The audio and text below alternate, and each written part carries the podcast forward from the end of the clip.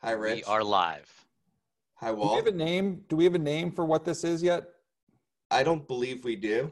I think we should just go without a name for now and just call it episode one, episode two, episode three. I like that. Just, just leave it at that for now. So this week, what happened? Last week, I think we started with Rich was going to get a haircut. This week, Rich actually got a haircut, which he's been quite proud of. He Very says proud. he says all his wife's friends say his wife did a good job. That's surprising.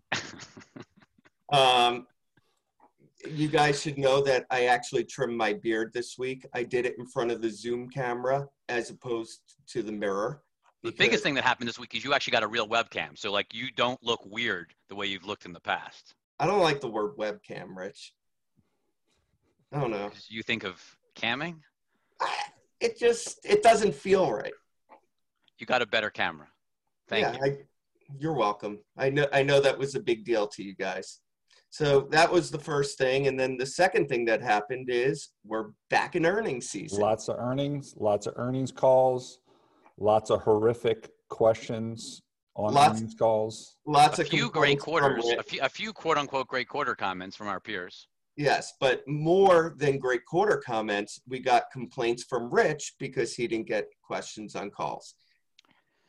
Can I ask you a question? Is it impolitic, if that's the right word, not PC, to be sick and tired of people saying good health and all this other stuff on every earnings call? Well, I had thoughts and prayers come up at least three separate times. Thoughts and prayers. Is it non PC to be sick of that at this point? I think it's okay to be sick of it. Okay. I think everyone's sick of it, but only you're not afraid to say it. Can we tweet have- about that and start to, to do not tweet people? do not tweet about that. Okay. Uh, so we can talk about it on, on this podcast, but we or discussion, but we can't actually tweet about it. Yeah, we have we have a tighter audience on this.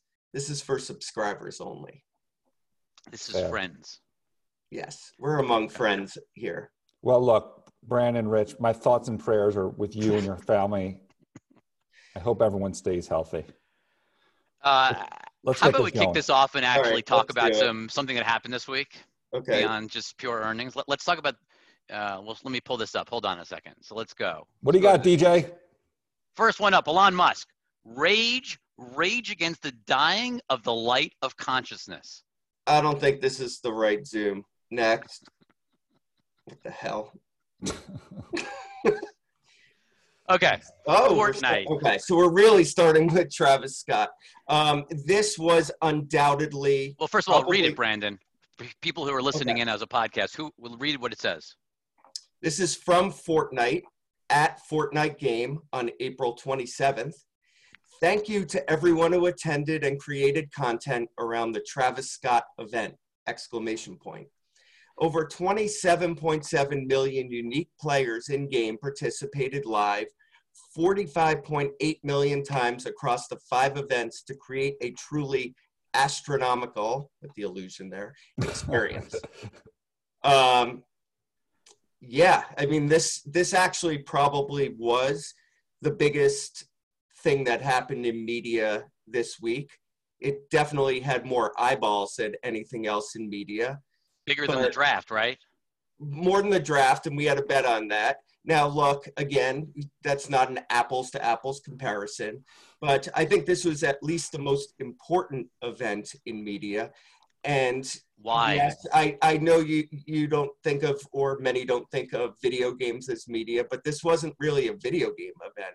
This was a media event where the medium happened to be interactive. And just thinking about this, you know me, I watch concert videos many nights of the week. Um, and most of the videos that I've I've watched, all of them pretty much, were just old recorded concerts um, that were made for a completely different environment and actually are kind of boring. This was a new, exciting, interactive form of media where there's actual community that surrounds it. There's interaction with other human beings, and you're using technology to to make an experience that's different and created for people that are actually at home. So, so is, that, is that true because of our current condition, or do you think that stands on its own if we on its own? No, I weren't in the middle of COVID. No, I think it com- it completely stand on its own stands on its own. I think it was as I guess the Marshmello one did when when that took place, but this this one was obviously escalated because it happened during COVID. But doesn't it also show like how people can do things? I mean, I think of Fortnite as kind of a shooter game, right? And yeah. this sort of shows that there's a lot more to Fortnite well, yes. than just shooting things. Yes, I think that, and this is true for where sandbox games are probably going in general now towards the quote map ball metaverse right? But these are becoming much more than games. They're becoming places for different digital experiences that are also function as social networks um, where where we can do things so what happens? Do people continue to Hang play? Out. Like what? How does it work? Do people like are they shooting each other during the concert? Like what? What exactly happens in this thing? Right. So no, that it, you're not actually playing the game. You're you're attending the show. So you have to check your gun at the virtual door before you go into the concert. well, so I'm serious. I had no idea. There's like a little shed, and you put you stack it up in the shed. I was trying to be serious about this, Walt. I mean, I, am just curious how it works. I'm... No, it's not. It's not actually part of the game. Oh, gotcha. Okay. Yes, in fact, I think what you you saw this. I not. I think what um, Epic revealed this week in Fortnite was in, an addendum where there are actually no guns allowed. It's pretty much free play. Gotcha. More like a club almost, like to hang out and be with friends rather than actually yeah. well, kill each other. And I think you've you've seen a lot of that in other games, in other sandbox games. You've seen it obviously in Roblox, where people are having real life experiences and and social experiences, but aren't necessarily playing games as we know them. You've seen it in Animal Crossing, which has been extremely popular um, during during the COVID period, probably because it came out during COVID. Um, let's, uh, let's hit the next one. Okay. Let's hit uh, Cable Town, Walt. You want to read this one? Lion. Yeah, I always get to read the Trump tweets. Thank you. I don't know why that is. Lion Brian Williams, um, MSDNC, a Comcast scam company, wouldn't know the truth if it was nailed to his wooden forehead. Remember when he lied about his bravery in a helicopter? totally made up the story. He's a true dummy who was thrown off network news like a dog. Stay tuned. So Comcast is now in the crosshair because last week we talked about how AT&T was not invited to the to the party. But Comcast, Brian, Roberts, Brian was. Roberts was correct. So does this mean he's getting punted from the party? I don't know. They, I mean, from a the cable business is doing pretty well. Um, you know, I think broadband's a great business. I mean, there's obviously parts of NBC and, and Sky that are, are feeling a lot of pressure from from the COVID pandemic, but the cable business, I think, whether it was Charter this week, uh, Altice, uh, a little less so, but certainly when you're looking at the Charter results and the Comcast results, cable business is is really flourishing. I mean, the broadband numbers are just staggering that you're seeing, and wireless. I mean, were you surprised by the wireless numbers, Walt? I think everyone. I, I, think they're finally they're finally hitting their stride. I think Charter had follow up numbers that were also very good.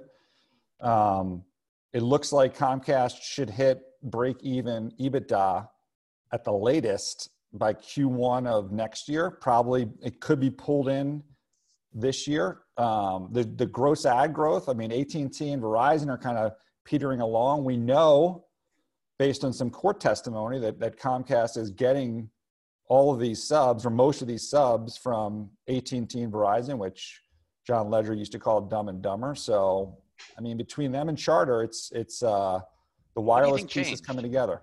Say what again. changed? What changed? Like, why all of a sudden? Because I think you've been a little bit concerned about how fast they were progressing on the wireless side, or you know, sort of it was, looks like it was taking longer than. What do you think snap always take quarter? longer. Percep- perceptions of things always take longer um, to get into people's mind. They, you know, there's companies that have tried in the past, like Google um, with the Project Fi. It kind of came and went in terms of the marketing. Uh, Comcast and Charter stuck with it. Now they need to make the decision. They've got some opportunities to either o- offload some of this Verizon traffic to um, maybe a new deal with AT&T, maybe a deal with Dish.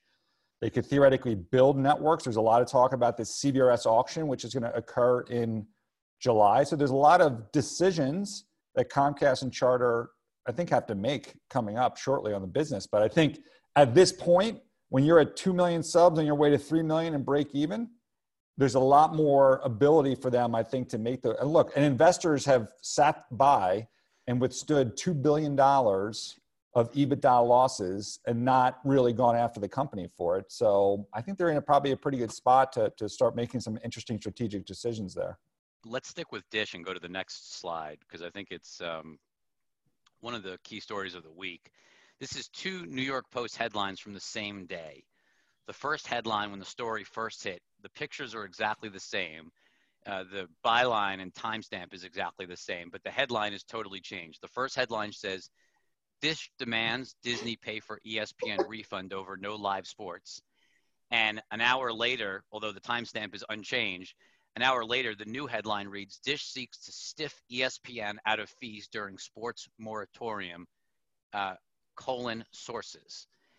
What is sort of uh, amazing about this is that Dish is trying to do the right thing for consumers, which is people are paying a lot of money for sports programming. The consumer doesn't care, you know, whether it's uh, the network's fault, the league's fault, the player's fault. All the consumer wants is a rebate and Yeah. Dish is trying to make that happen. And you know, ESPN certainly doesn't seem to want to refund money. But I just thought it was amazing for uh, the New York Post, obviously owned by Murdoch's, and Murdoch's have a big play in the sports world with Fox Sports. It was a pretty crazy change of headlines because it really changes the whole meaning from Dish is trying to do the right thing for consumers to Dish is some evil company asking for refunds when programming that was part of your contract wasn't delivered. I mean, it, it seems so obvious. It's just amazing to see the headline switch. I, given the content uh, uh, of the article, and I know kind of what your interview was around that article, it, it was it, that was a, a pretty questionable headline change. Rich, what were the answers like on conference calls this week? I know um, a couple of our competitors seem to keep asking the, the question about these sports rights. Um, so it certainly generated some buzz. We, we would have liked to ask those questions ourselves, but uh, Oh, boy. but you know, there we go I again. think, I But thought we already touched on that, Rich. we what did, happened we to did. tweeting the picture with your hand up? I know. But, I but sh- what, I but what did you make? What did you make of the answers? Did anyone answer cleanly? Because it seemed to me, I'm not as, as close to it buck. you are. It seemed like they were kind of It, they are passing the buck, nothing. Rich, but honestly, in this case, and, and it's it's literally about passing the buck because the consumers want the money from the MVPDs. The MVPDs want the money from the the networks. The networks want the money from the leagues. The league want the, wants the money from the players. So ultimately, it comes down to if players' salaries are taken back, then consumers are going to get their refunds. But why didn't Theoret- the MVPDs? theoretically. Hold Theoretically, but- I mean, but that's that's the chain. But why didn't they hit it? Why didn't they hit? Maybe the questions weren't asked well enough, or there wasn't good enough follow up. But the MVPDs, it felt to me, were given a softball to just go out and start laying into um, ESPN or others in terms of, of this. Why didn't they take advantage of that? Or did I miss it in how they word things? Well, my gut instinct is at least two of the players that you're talking about um, both own sports networks, right? So Comcast Okay. has a major position in sports rights. You have Charter, is much smaller, but they own things like you know the Sportsnet in, in LA, which is the Lakers and the Dodgers. I mean, there there are big positions that you know may make being purely truthful and going after ESPN and Fox Sports probably makes that more challenging, is my guess. Dish, hopefully, we'll hear from next week. Um, my guess is we'll hear a different take. And unfortunately, I know you didn't get a question on the AT&T conference call, but it would have been great if somebody would have asked AT&T, but nobody did. So, um, you know, it's going to be interesting to see as we go forward. I, I think the, the challenge is everybody wants sports the minute it comes back. And so nobody wants to go too aggressive. The problem is yeah. just we don't know how long this is. And at some point, the consumer is paying 30, 40, 50 dollars a month for sports. It's outrageous with, with no sports on the air uh, to keep charging every single month. So I don't know. And there was also, by the way, don't forget the, the NYAG stepped in as well, saying that.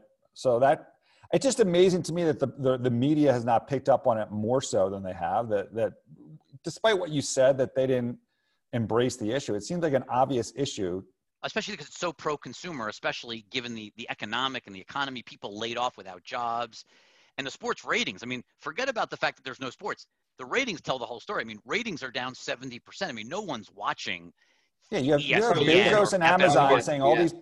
You have Bezos and Amazon saying all these positive co- things that, that their company is doing all these guys have to do is come out and say like hey yeah we're going to do what we can to get money back and pass that on to you as a consumer it's a layup it's a layup i know i don't know why they don't do that it would be so consumer friendly but look i, I give at&t credit i mean at&t's come out publicly and i think verizon made the same comment this week they said any money recovered literally any money recovered for sports networks they will refund 100% to consumers or subscribers so that's a start. The ball's really in programmers' courts, and we really haven't seen the pure play programmers, Disney, Fox. None of those programmers have reported yet. Yeah, I, but the programmers again have to go to the leagues, right?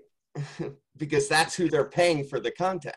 So why? So then you could say, why should the programmers be paying the leagues?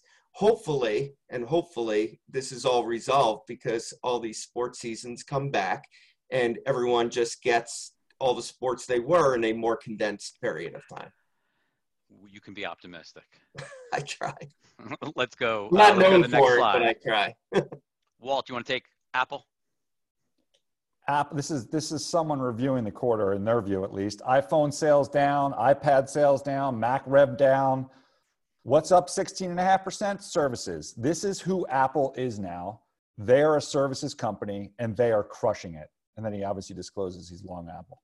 Um, I mean, look, that is he epitomizes what we hear all the time that Apple is now a services company. They used to trade at a 20% discount to the market. Now it's a 10% premium. What was interesting though, on the call when they were talking about what's happening next quarter, one of the headwinds for the services business is the fact that people can't get out of their houses to get their phones fixed, and it's your it's the money they're making from you fixing your phone. That's one of the many components of services. The subscriptions, however, the stuff that theoretically should drive a high value, really no data there. I mean, you had the overall subscription number given, but they said 125 million, I think, on Apple News Plus. But, but that, no, Apple News, not the not the Apple News. Version. Sorry, you're right. Version. Right, Apple News with the free. Right. Free. Nothing. Nothing on Apple Music. Right. I mean, that's whatever. It's last number we got was 60 million in June of, of 2019. We, we have the we have the we should about the graph. We show what Spotify is doing. Hope we'll learn more on Monday about what's going on at Spotify. I mean, this is nothing on Apple TV. And by the way, all these analysts that have been pitching this higher valuation on the services, not one question about it. Not one. Why do you think they don't give more disclosure on services? I mean, obviously they they don't it's they give the number, the revenue number. So you know that's obviously you know indicative, but you know they even have an Apple's channel business, right? Like you can buy HBO through Apple now. Like why not give more disclosure? Is that just stylistically? Because the stock got re-rated and they didn't have to, right? They changed the narrative. They took equipment. Sort of like Disney with Disney Plus. Like you just re-rate the stock on something and change the narrative. When none of the analysts that you picked to be on the call actually asked you the tough question about what are the underlying metrics of that business, like why would you give more? And again, what is the story on Apple Music? As an let's just pick on Apple Music. I Apple mean, we don't even know the pieces, right? Like we have no idea which the biggest yeah, piece of services. This is, is this is what I was just going to say. Isn't most of that services revenue what what is it? App Store and cloud. There's Still? App Store, there's cloud, there's Apple Care, there's payments from Google. There's, I mean, there's Right. it's it's a It hodgepodge of stuff. Does music or Apple TV Plus would they even move the needle, or is that just a quote story? It's part of the story, but that's part of the story that is underlies this. Hey, you've got a billion iPhone users, and we're going to leverage those billion users by selling you music and selling you TV and selling you all. That is theoretically what drives the volume, not like how many people are going to that didn't have Apple Care are going to have their screen replaced for a hundred bucks, and what's the margin we're going to get on that? That's certainly what multiple do you pay for that business? No, no, I know, but if you think about it, what what did Apple do in service revenue last year? Fifty 50 billion dollars. right. Fifty billion. All of Netflix did twenty billion dollars in revenue. So if Apple was to have owned Netflix la- last year, it would have been what uh, twenty on 70, 28 or whatever percent. I, I'm not doing math great right now, but um, percent of the No, total right. revenue. So Yeah. how how much can this even move the needle? These media endeavors for Apple.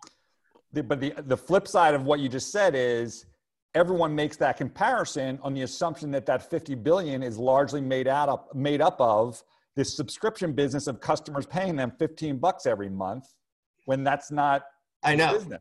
Like I've never even met anyone who subscribes to Apple News Plus and Apple Arcade. I mean, I Well, haven't heard about it since it launched. First of all, how many people that are I did see subscribers to Apple News. Plus know that they're subscribers to Apple News Plus?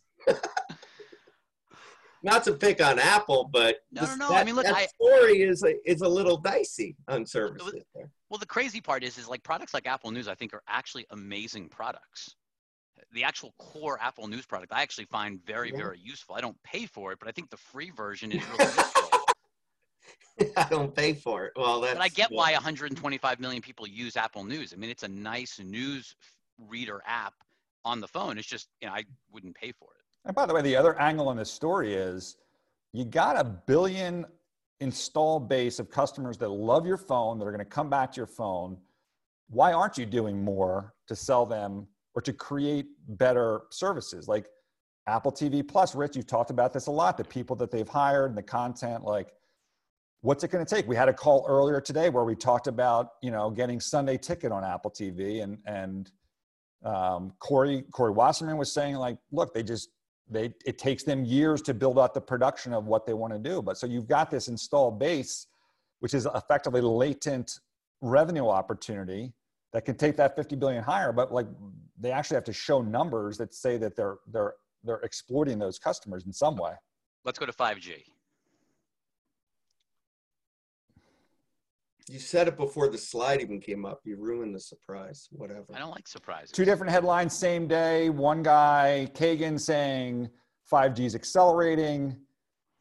The Verge takes it. They're saying they're hinting at 5G rollout delays. The funny thing is, like both headlines are correct. I mean, Verizon's talking about accelerating. AT&T is talking about slowing down. The real question though is like, is anyone is anyone really going to care when 5G hits?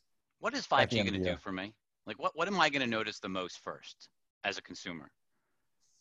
um, if you run a speed test, it'll it'll yield a better number at a particular location. So, is that going to be enough for you to go and upgrade your phone? Maybe for you.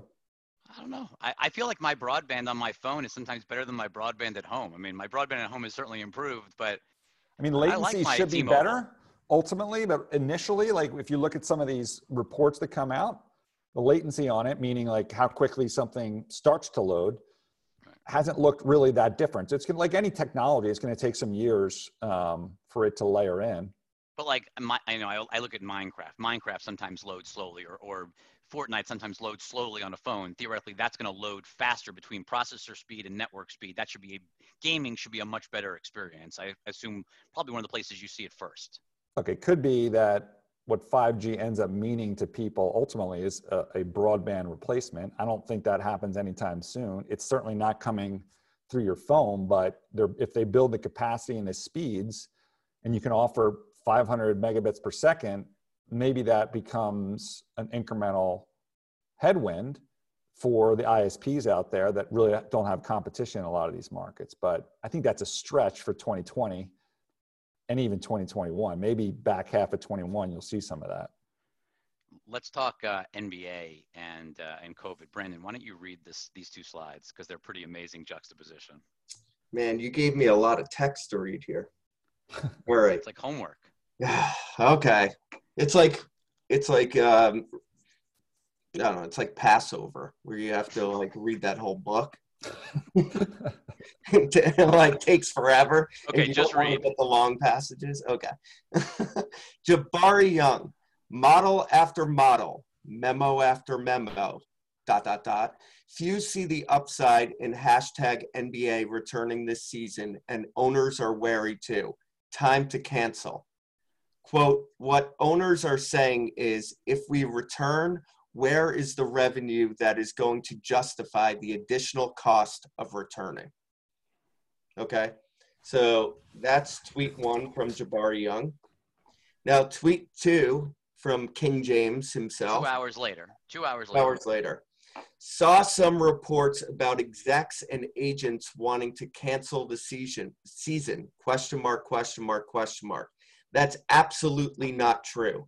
Nobody I know saying anything like that. As soon as it's safe, we would like to finish our season. I'm ready and our team is ready. Nobody should be canceling anything with the crown emoji at the end. He's ready because he probably has a gym at his place. What about the other guys in the NBA that don't have a gym built in their house? Yeah, he wants to get back because he might win a championship exactly. also. And especially for him you know, he's you know a, a, little up there in age. He's now rested. He's probably going to come back and dominate. Do you think Joel's staying in shape, Brandon? No, I think he's working out.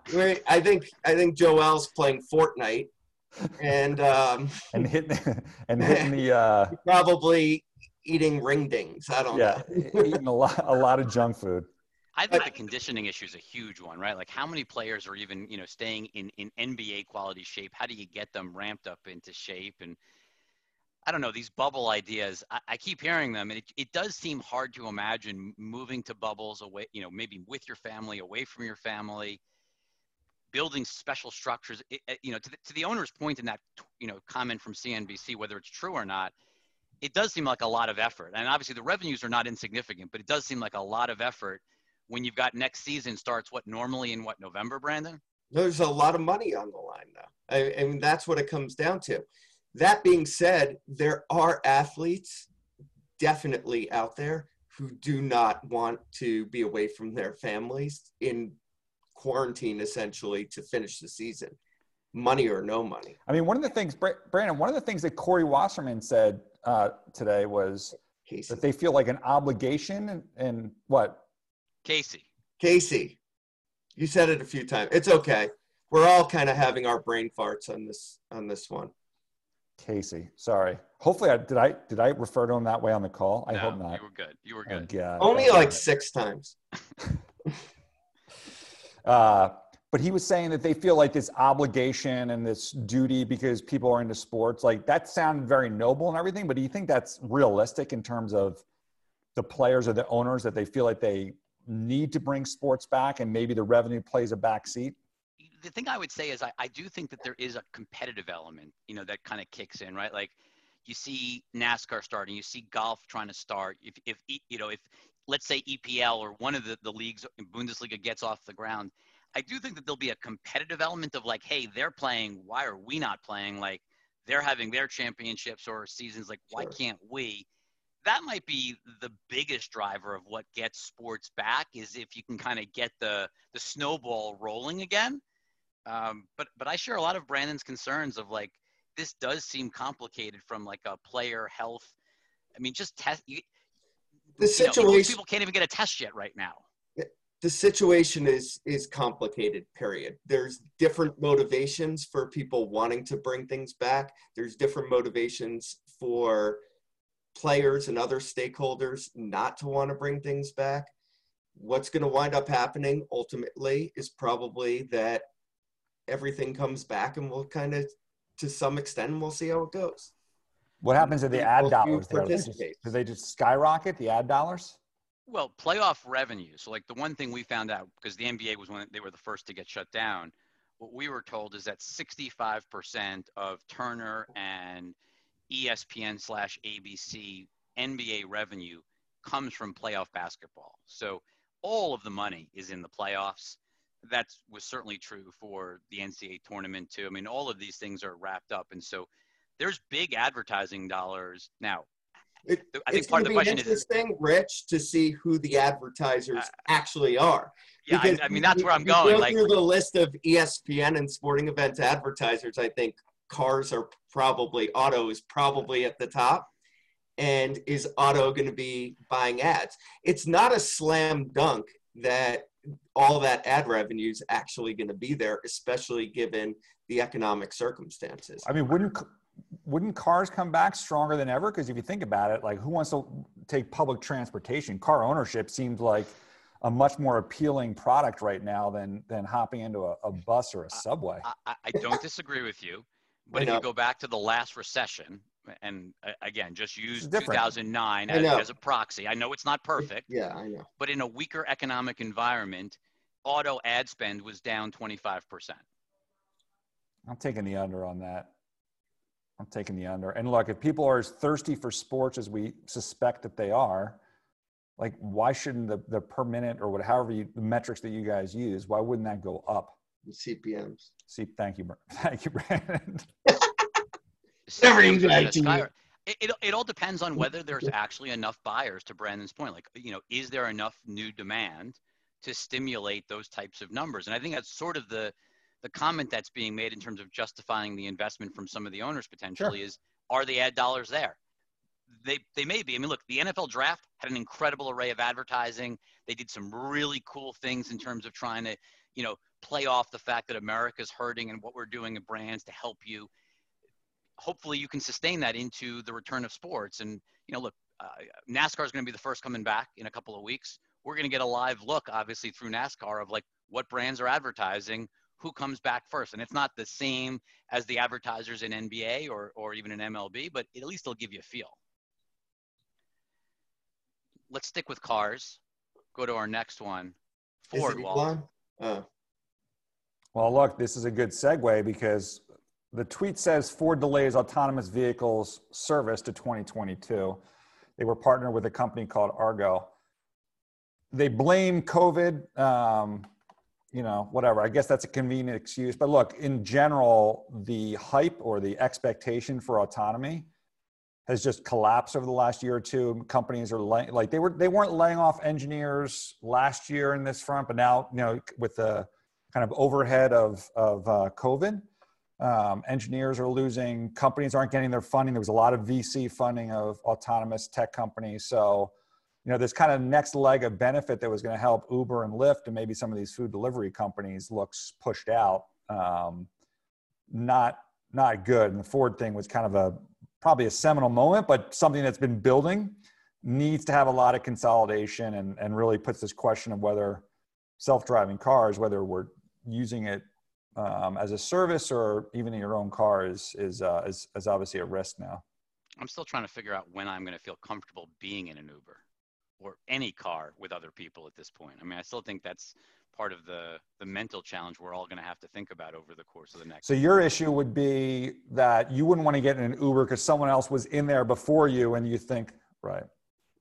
I mean, that would be my first initial thought. I mean, look, we're having questions, right, of like I was reading the stories about theme parks opening up, right? I mean, what are you going to like wash the railing down every five seconds? Like, I, I, don't even understand how it works. I mean, if you're worried about people touching where other people touch, whether it's an Uber or a theme park or, you know, I mean, a movie theater, obviously, you theoretically, I guess you could space them out and clean the movie theater after every single screening. What but, if everyone wears those giant gloves like the Mickey Mouse wears at the theme park? So if you're not gonna if you're not gonna take the bus, you're not gonna take the subway, you're not gonna take an Uber. So you're basically just gonna stay in your house. I my bicycle sounds awesome right about now. So so so Lyft actually I think shape. shut I've been down. on the Peloton a lot. I've been on the Peloton a lot. So the Peloton doesn't go anywhere. It actually stays in a fixed location. I'm just saying it's got me bike trained. I'm really in good shape for my biking. Everything's going to have its risk, right? I mean, you have drivers that can spray things down. It's it's your payment obviously is touchless um, with Yep. Uber. which helps. You're going to have to get from point A to point B at some point. Well, people who have cars will use their cars, and Maybe more it's, car it's purchases. really an, like for big cities like a New York City issue or San Francisco or wherever. Um, what what do these cities look like over the next couple of years, and who's going to want to live in them? But that's a whole other topic for a different one of these zooms. Okay, let's go to let's go to HBO. We've got um, a, tweet from Cord Cutter News saying HBO Max is now available for pre-order with a discount, and so HBO Max, eleven ninety nine versus the normal HBO price of fifteen. And what makes this so interesting is, you know, Walt, whether it's Apple or, or really any, you know, think Amazon, think Comcast, Charter, Altice, all of them they all sell HBO effectively for the, the normal list price of $15 a month. Like you don't usually see discounts on HBO.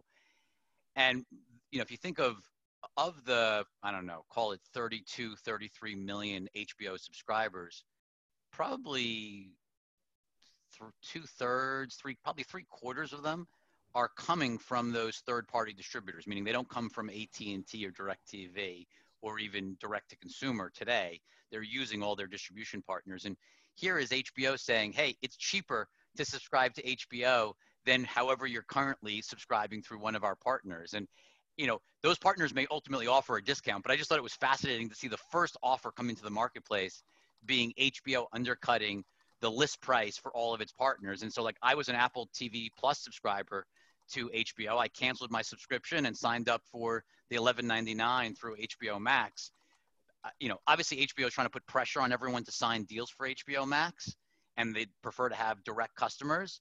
But it's just it's a pretty aggressive move from from AT and T in terms of kicking off their strategy for HBO Max.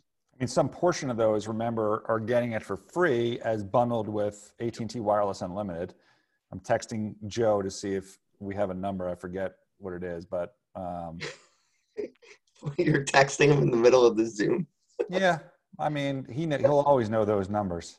Yeah, no, that's fair. Um, But I just look at it as where were HBO wants the data. They want to have that Sure. direct relationship with the customer, the way a Disney Plus or the way a, a Netflix does, and it, feels like this is the beginning. You know, uh, uh, especially with new leadership over at Warner Media, with Jason Kilar, who who ran Hulu, and obviously understands the value of a direct customer relationship. This seems like a pretty strong signal of like the direction they're going with HBO Max that they want to have that direct relationship and yes, we have partners and we've loved our partners for a long time, but we need to take this in house more and more every day now. so does this have any implications in your mind for what they do with DirecTV, or is it, you know, it doesn't mean anything one way or another? I think this is the beginning of the end for DirecTV. I mean, I, I, I think be a I think the, the beginning of the end already happened. yeah, I think probably we're getting towards the end of the end for DirecTV at this point. I I guess that's fair. I guess the way I should have written it or said it is I think when you hire Jason Kilar and say, you've now got somebody who ran Hulu and who was very disruptive to the traditional media ecosystem, and you bring that person on to run Warner Media, it basically says the future uh, of Warner Media within AT&T is HBO Max. Like it, it feels like that's the horse, and they'll milk cash and they'll stop spending on marketing. But the horse that they're really betting on long term is HBO Max, and they're going to put every resource behind it. And you know, I know we were talking about some of the programming that you were seeing when the when it started going up online with the with the launch date. The programming is really broad. I mean, this is not Disney Plus. This is not what you know. NBC It's not is doing HBO. It's No, not HBO. That's the point. It's not. It's Uh, totally different. It's not Netflix either. Right. It's closer. It's It's, closer. clo- it's closer to Netflix, but as they start to add in some of their other properties, they will inevitably add sports. There's going to be news programming from CNN. We always we always say that Netflix is kind of the replacement for basic cable right now. They actually have the tools in place to make HBO Max a true replacement for basic cable between sports properties, news properties, and I mean, Elmo's doing a talk show. There's a talk show with Elmo. Like, it is really broad based. I mean, you know, it's just it's so much different than what HBO, which was sort of like, uh, you know, high. I don't want to say highbrow, but really premium programming that hit a bar, right? So if pay so if pay TV's like so DirecTV, for example, they said the pay TV sub losses were going to moderate. That's not happening. That's going to sustain. It's not going to get worse like most people think, but it'll sustain whatever 800, 900, maybe a million. Pay TV sub losses are down. So then these people are coming off of the free subscription to Disney Plus for you know H or uh, Apple TV Plus for people that were in that bubble. Is there going to be massive churn at the end of this year at, on the streaming services? Do people just keep these services? How's that going to play out, Rich? I mean, look, we've got a lot of people disconnecting cable. Uh, You know, the, the numbers leave off Charter, um, which actually had better Yeah, results year good, over good year. quarter for Charter. but but other than charter i mean and collectively as an industry q1 looks like a bloodbath for you know Before Charter, subscribers. before Charter reported, I took a look at that that chart that you you tweeted out. Um, but it, it, I think the industry among reported companies was down like 11.8 percent year over year. and look with charter it's down nine and a half percent Okay. so, you know it's again charter was good the vast majority of the industry has reported charlie's the last major who's going to report i assume next week.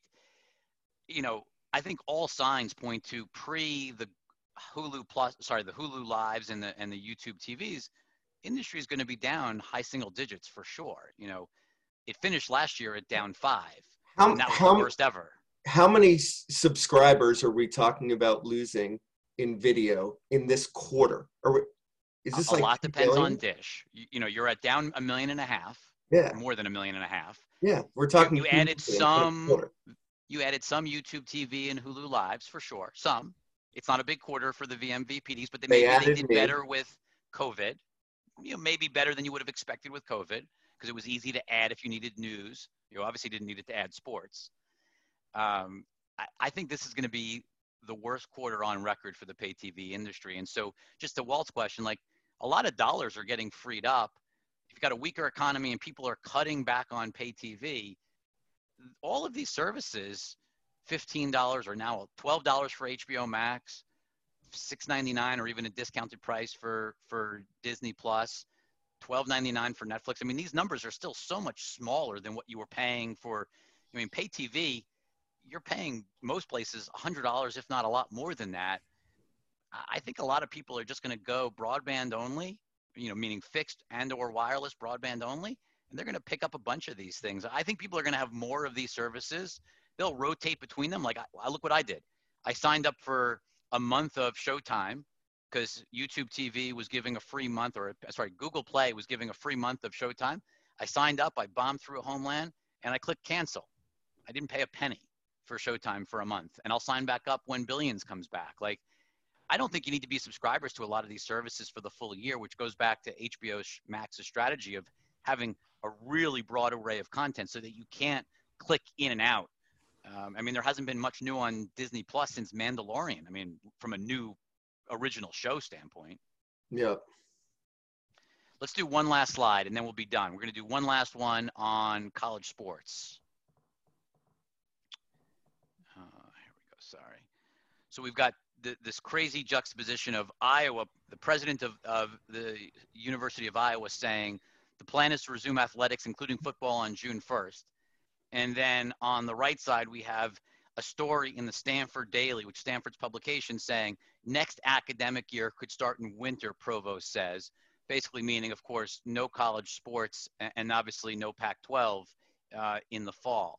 And so you've kind of got this battle between universities saying they're gung ho to play, whether that's Alabama, Iowa, et cetera, and a whole bunch of other schools on the east and west coast who are like, we can't play football in, in the fall, or we can't even have school in session in the fall. Just mind boggling to see the differences between all of these universities. That's what we call a shit show, Rich.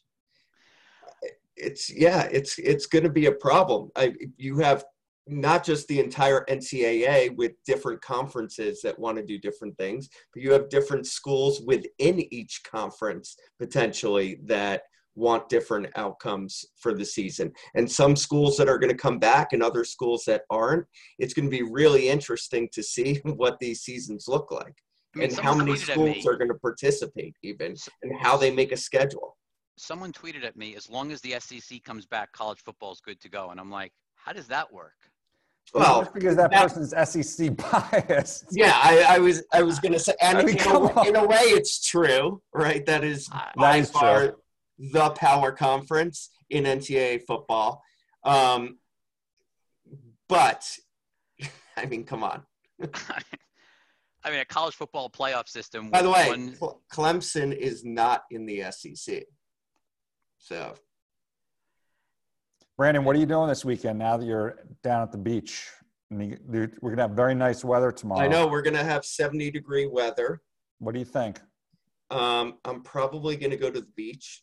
Nice. Are there? Are socially they? Do they let people on the beach there? Yes, Nice. yes, I've been able to go for walks on the beach, holding my own hand. Sometimes Jess's. Um, every day. Sometimes like this. Um, no, but it, it'll be nice, and um, I don't know, hang How out. about you, Rich? You got anything? Probably work because there's nothing else to do. My goal is to Um, try and get my kids out of bed because they seem to spend a lot of time there now between school, work, and otherwise. So hopefully, now that the rain has stopped, that can. It's, it's May 1st. We opened the pool, Walt. It's gonna be a little Oh, chilly. really? We opened, we did open the pool. Fill up that propane tank, heat that puppy up. What time? be- what time's the barbecue? the what time's the temperature, but- barbecue start tomorrow? Rich is ready for the hot tub. Yeah, I just I'm ready to smoke something. I mean, what? Okay. Oh, that's right, the ribs. yeah, we're gonna do. Oh. I mean, we're smoking something this weekend, without a doubt. On Well, that note, I, I, yeah, I was gonna say I think it's time to uh, sign off. We'd love your feedback. Episode two. did we Thanks get any for joining. feedback last week? We did. People liked it. People Oh. wanted us to keep doing it. Okay. But we didn't get a name. No one gave us one suggestion for a name. Again, Not one suggestion. We don't even need a name. It's episode two, episode three. Okay. Hopefully there will be a four and a five. Have a good weekend. Oh, weekend. definitely, there will. Goodbye. Bye, fellas. Lates.